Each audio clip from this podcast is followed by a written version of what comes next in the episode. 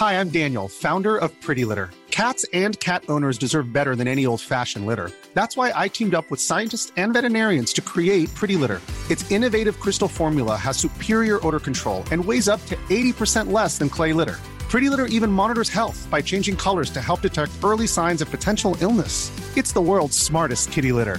Go to prettylitter.com and use code ACAST for 20% off your first order and a free cat toy. Terms and conditions apply. See site for details. Hold up. What was that? Boring. No flavor. That was as bad as those leftovers you ate all week. Keke Palmer here, and it's time to say hello to something fresh and guilt-free. Hello Fresh. Jazz up dinner with pecan-crusted chicken or garlic butter shrimp scampi. Now that's music to my mouth. Hello Fresh. Let's get this dinner party started. Discover all the delicious possibilities at hellofresh.com.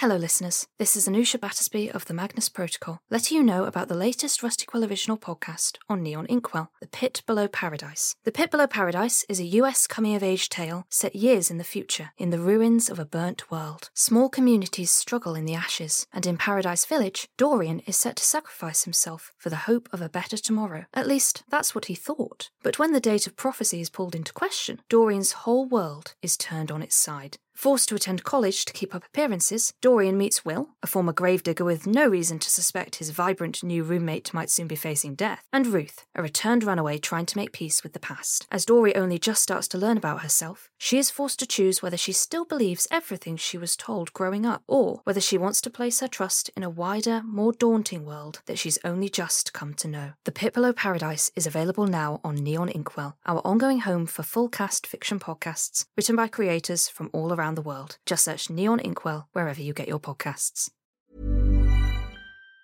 Hi everyone, Ben here. I'd just like to take a moment to thank some of our patrons Emma Bogan, Jon, Victoria Wetherington, Jack Merryman, Alexandra Sipe, Nadia Heller, Charlotte, Steven Gilbert, Internaut, Maz Dixon. Thank you all. We really appreciate your support. If you'd like to join them, go to www.patreon.com forward slash rustyquill and take a look at our rewards.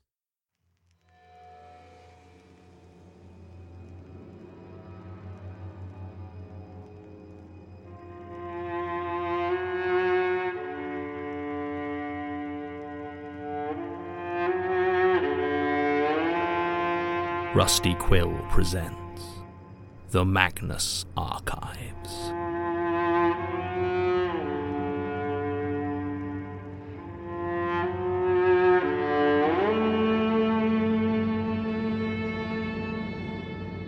Episode 98 Lights Out.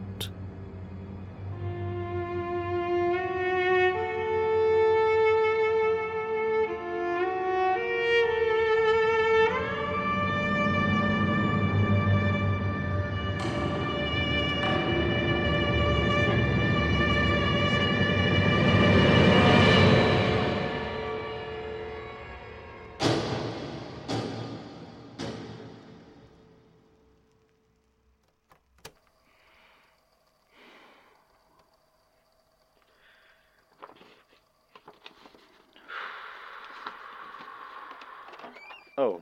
Oh. Sorry, I Uh, didn't know you were here. No, it's, it's it's all right. Kind of glad to be honest. Need a distraction. Got- Got another statement to record. Still doing those? Yeah, yeah. I did ask Elias if I could stop. And he said no for a mysterious reason. I don't know. I mean, he kind of explained. I think John's too inconsistent at the moment. He needs to make up for the shortfall, which I guess means me.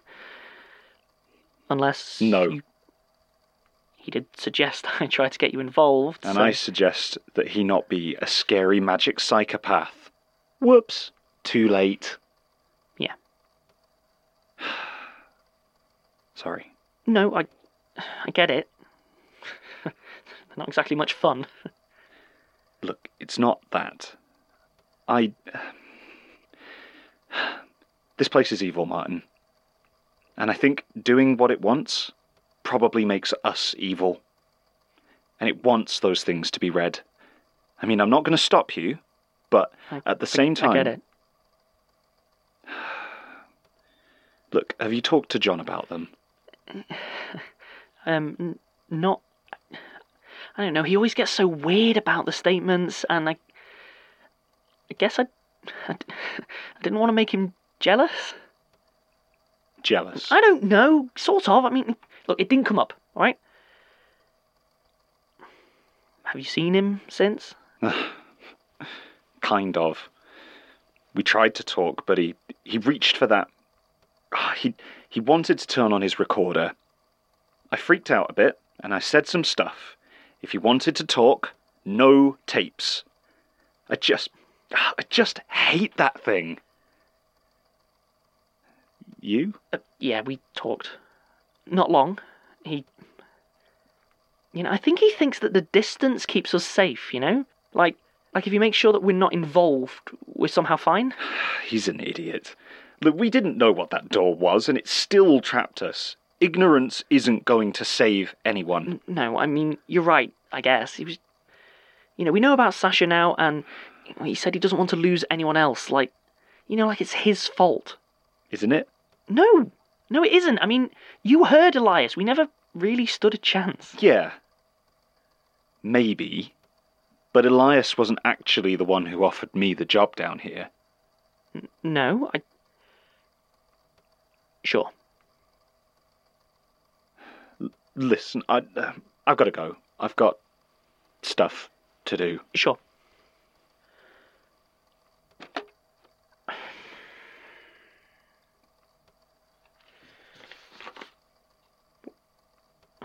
Yeah, you know, you know what? A little privacy would be nice sometimes. Okay, not everything's for you. You don't need to listen to everything that. We...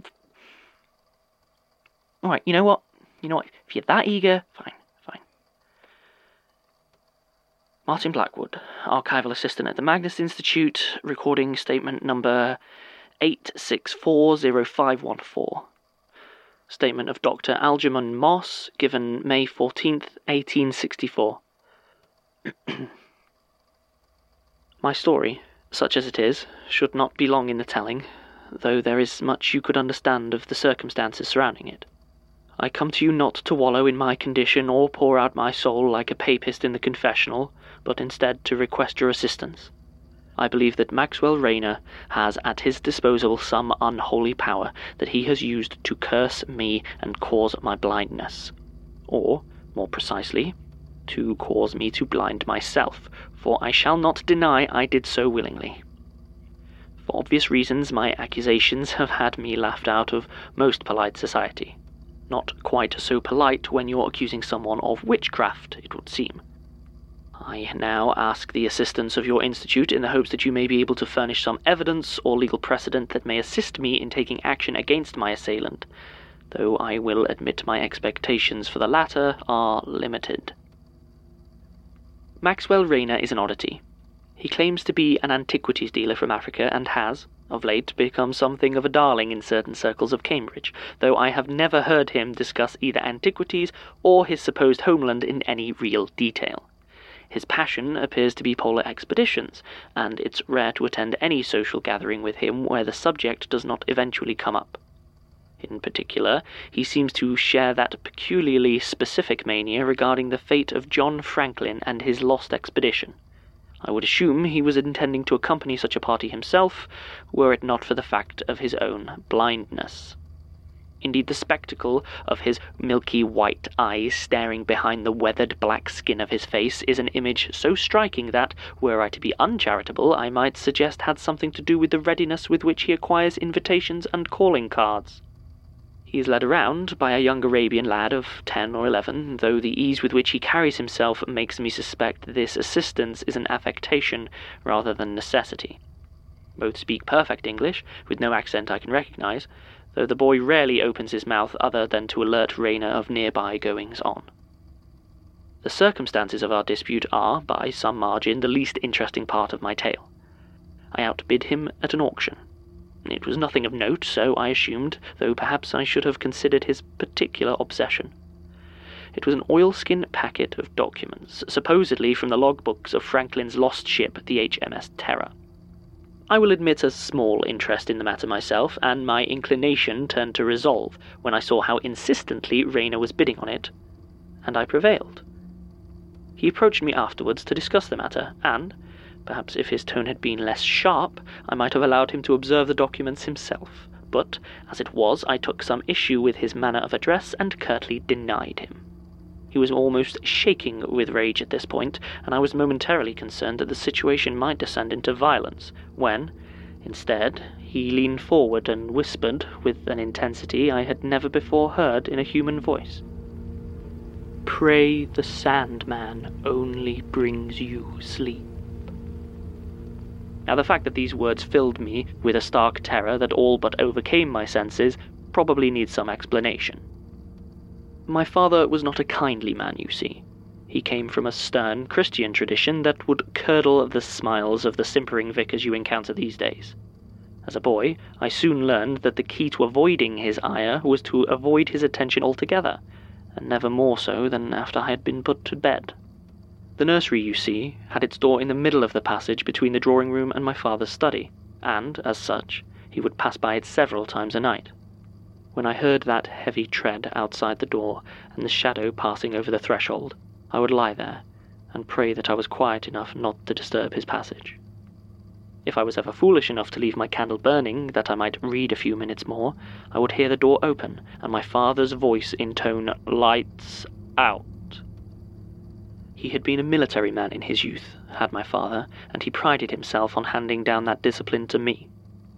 Eventually, I was sent off to board at Repton School up near Manchester.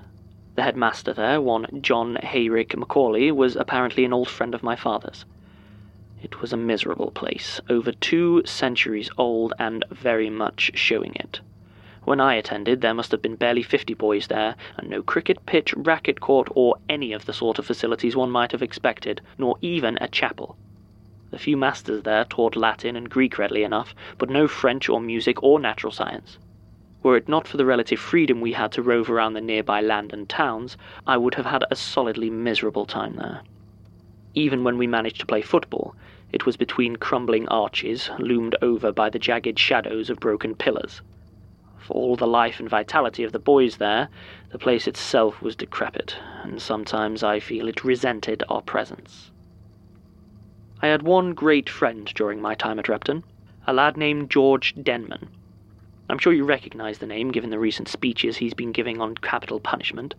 Well, I bet it never comes up in his parliamentary goings on that he has the word Fly 1835 inscribed on his left arm with India ink.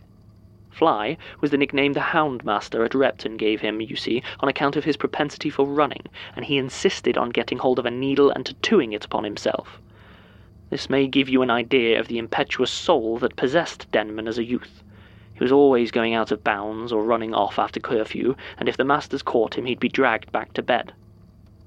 He slept in the bedroom adjoining my own, and whenever I heard the approaching footsteps of whichever master had caught him this time, I would instinctively blow out my candle, the old dread of my father returning in a rush. One day, Denman pulled me to one side, eyes alive with mischief, and told me that he had returned from his holidays in possession of a positively ghoulish book.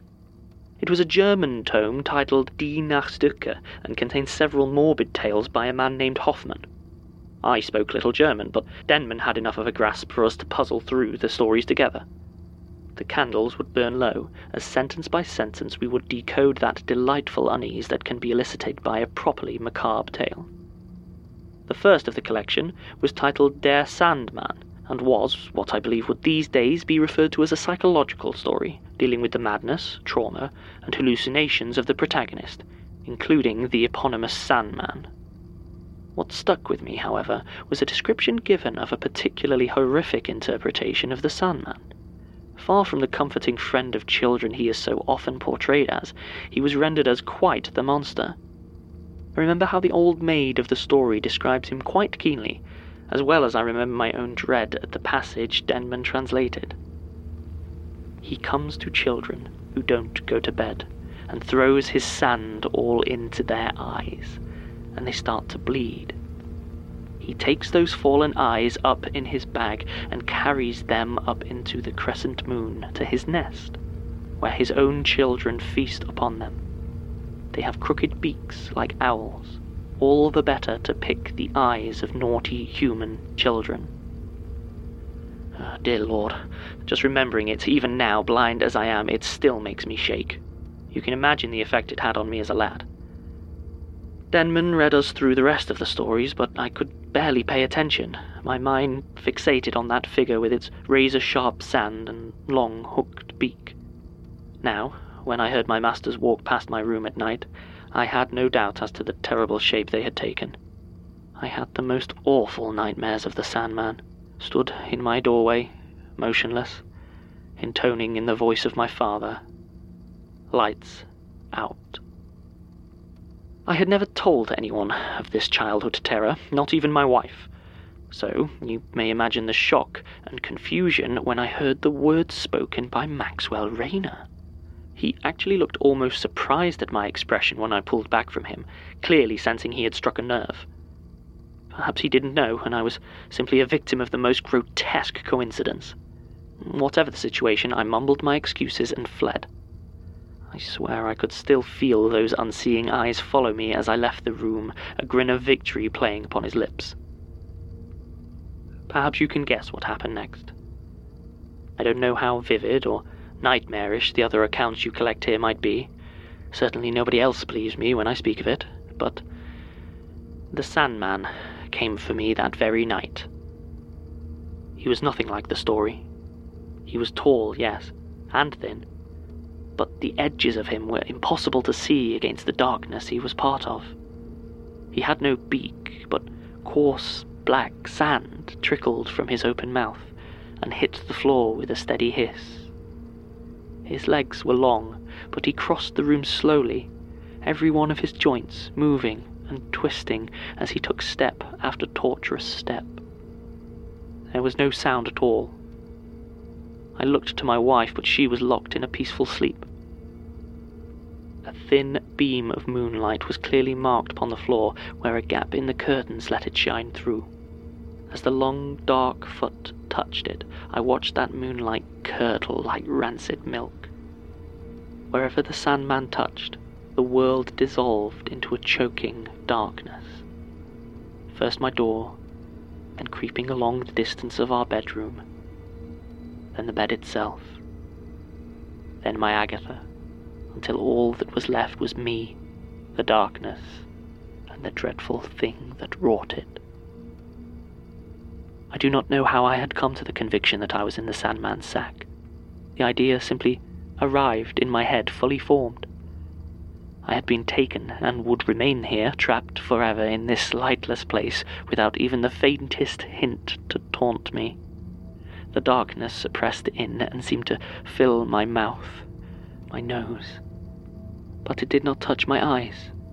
And then I made a choice. I still knew where the Sandman was, though I couldn't tell you how, and I decided that sightlessness was preferable to darkness. If you had asked me before, I would have told you that there was no difference, but I know better now. There is far more to the darkness than simply being unable to see. I reached out to where I knew the thing's pouch would be and seized a handful of sand. It was already slick with my blood as I lifted it and cast it into my face. I do not suppose I need to dwell upon the pain, but please know that I would sooner die than endure it again. It worked, though, inasmuch as I have remained solidly within this world. In some ways, I left my sight behind in that awful place, but I am well rid of it if it kept the rest of me here. I only wish the last thing I saw, the final vision burned into my mind, had been anything other than that awful, shifting face. So, there is my story. I'm sure you'll agree that Maxwell Rayner is the clear architect of my misfortune. How do you suppose I revenge myself upon him? End of statement. Um, I think I might need to sit down. oh, yeah, I am. Right. I, I don't.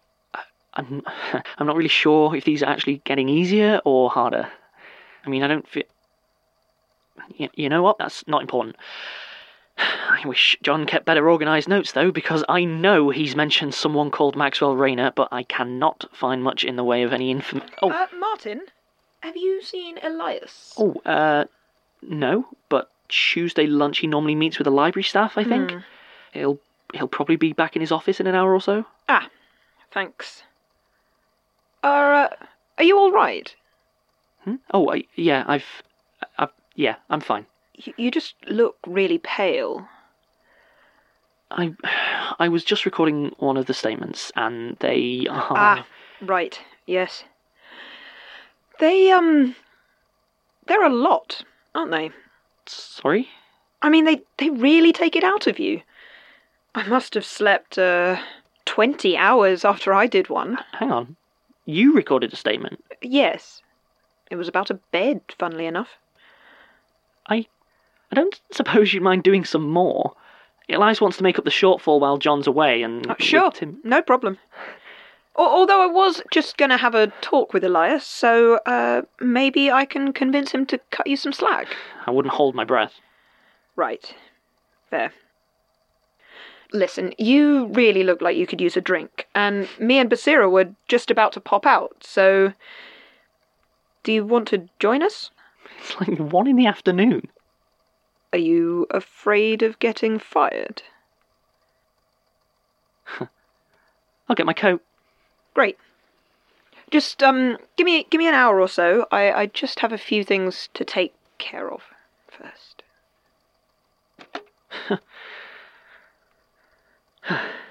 Oh, um, uh, end recording.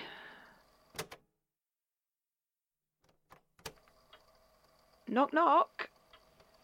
Ah, Melanie. Can I help you? Oh, not really. I I just went out for some coffees and and thought I'd get you one. How very thoughtful.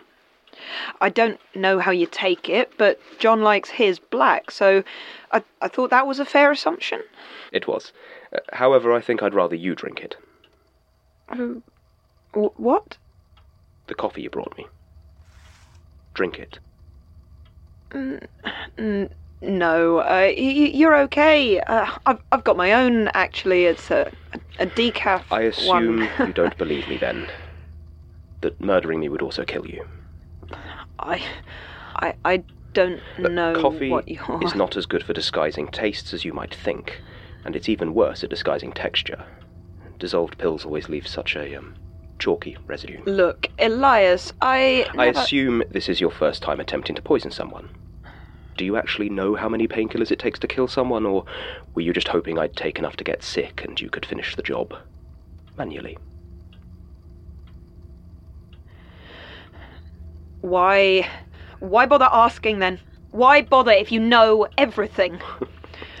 I don't know everything, Melanie. Do you know how exhausting that would be? I'll tell you one thing I don't know, and that's how to convince you that I'm trying to help. Honestly, you're one of the lucky ones, but not if we're all dead thanks to an overzealous attempt at independence. I don't Let's have no to. more clumsy assassination attempts, all right? We'll say no more about it. Consider this your first warning. Next time I shall have to escalate matters, and that won't be a pleasant process for anybody. Understood? Melanie? Yes. Good. Did did you turn that on? Hmm? Oh, hmm. you get used to it.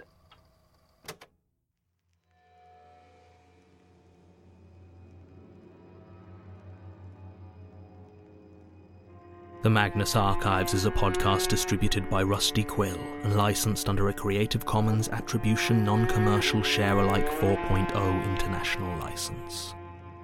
Today's episode was written by Jonathan Sims and directed by Alexander J. Newall. To subscribe, view associated material, or join our Patreon, visit rustyquill.com. Rate and review us online, tweet us at The Rusty Quill, visit us on Facebook, or email us at mail at rustyquill.com. Join our communities on the forum via the website or on Reddit at r slash the Magnus Archives. Thanks for listening.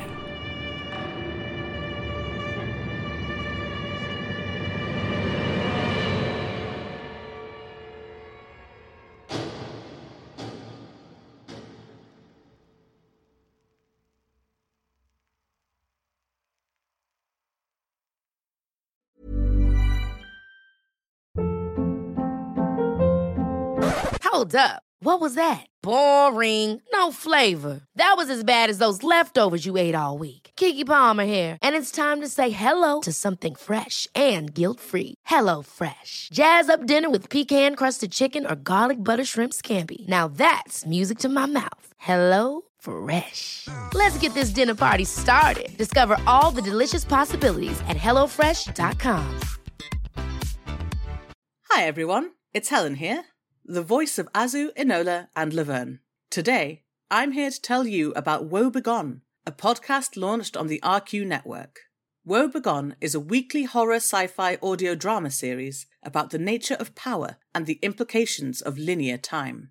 Woe Begone follows Mike Walters, who discovers a mysterious and violent online game. What begins as an exploration of an alternate reality game with real life consequences quickly becomes a search for the technology that makes the game possible. Each episode has a unique soundtrack composed by creator and writer Dylan Griggs. Listen to Woe Begone, spelled Woe period Begone, wherever you listen to podcasts. Or check out woebegonepod.com for episodes and transcripts. Have fun and see you later.